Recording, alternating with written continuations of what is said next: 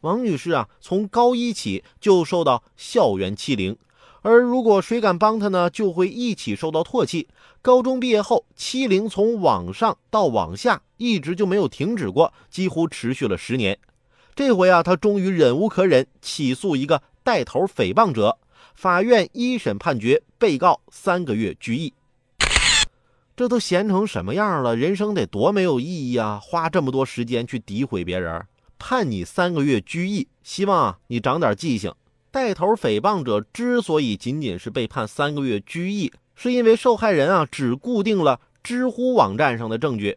若当初固定了如百度贴吧等网站的证据，那被告人可能就要付出更高的代价了。